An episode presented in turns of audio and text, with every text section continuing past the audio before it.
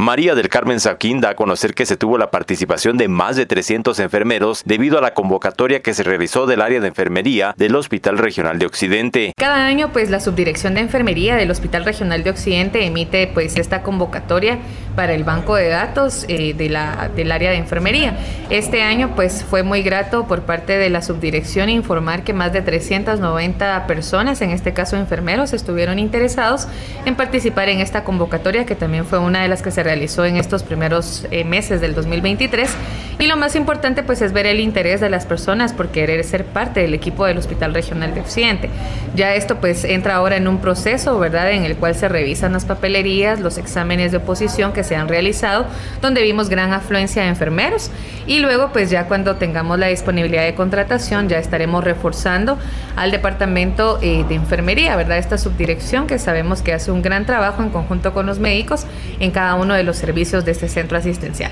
Teníamos para de enfermería y luego también teníamos banco de datos para técnicos en enfermería, entonces esto fue muy importante porque vimos gran interés en, en las dos convocatorias que se tuvieron para el banco de datos y que como les repito, luego del proceso correspondiente pues ya se verá la parte de las posibles contrataciones en futuros meses. Desde Emisoras Unidas Quetzaltenango informa Wilber Coyoy, primera en noticias, primera en deportes.